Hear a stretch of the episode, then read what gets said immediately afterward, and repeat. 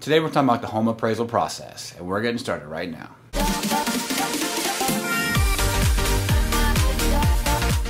Hey, what's going on? I'm Emmett Dempsey, mortgage advisor with Geneva Financial here in beautiful Port St. Lucie, Florida, and welcome to another mortgage to home buying tip. If this is your first time here and you want to learn more about mortgages or the home buying process in general, go ahead and subscribe to my channel and ring that bell so you don't miss anything.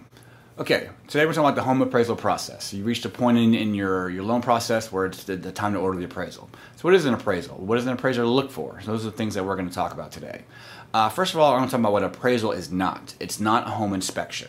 You might hear the terms inspection or the appraisal is going to go out to inspect. Sometimes it'll be a little bit confusing. An appraisal is not a home inspection.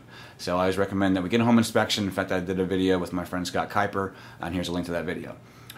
So what is an appraisal? An appraisal is an opinion of value. So the licensed appraiser will look at the property that you're buying or the home that you own on a refinance and assess its value in the marketplace based on other comparable sales. It's basically what a reasonable buyer would pay for your property in today's market. And it's all based on what's been selling in your neighborhood of homes that are similar. So what does an appraiser go out and look for? So when he comes out to the property, he's going to look at the exterior of the property, make sure to look at the relative damage, the marketability of the exterior. You know, he'll look for major things, wood rot, drywall, missing tiles, things like that. He just kind of notes it. So he wants to make sure it's a similar condition of the properties, that they're similar age and condition of the property that you're buying. For instance, if you're buying a two-story home, he's not going to go out and compare it against a rural property.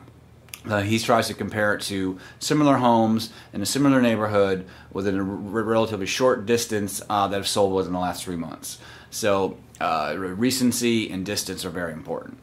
So what the appraiser will do is he'll go in, he'll inspect the exterior, he'll take pictures, he'll come into the interior, he'll take pictures. So if you're refinancing, definitely clean your house. It definitely does help, kind of a general psychology. If he sees a clean house, he thinks that the maintenance has been maintained.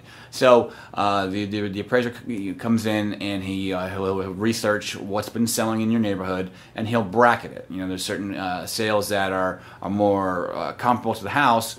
For instance, if you're in a subdivision, and if you have like kind houses, it makes it easier, his job easier, because he just, here's model A against another model A of the same age, and that sold for this amount, and it's reasonable to assume that it's going to sell for that amount.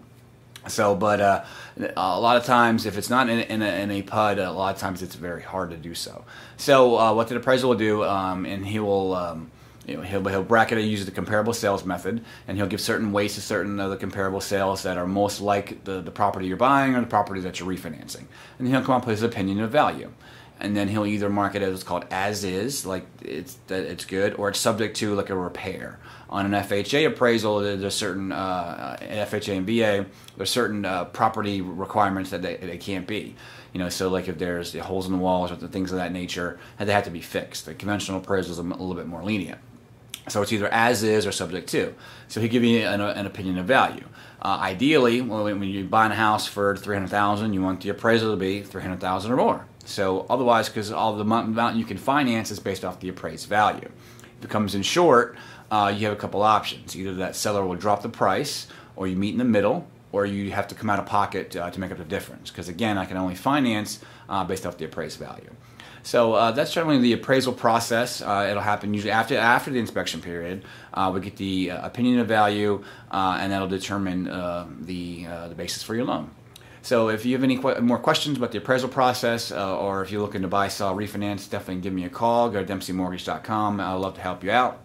Again, if you want to learn more about mortgages or the home buying process in general, go ahead and subscribe to my channel and ring that bell so you don't miss anything. Thank you so much for watching, and I'll see you on the next one.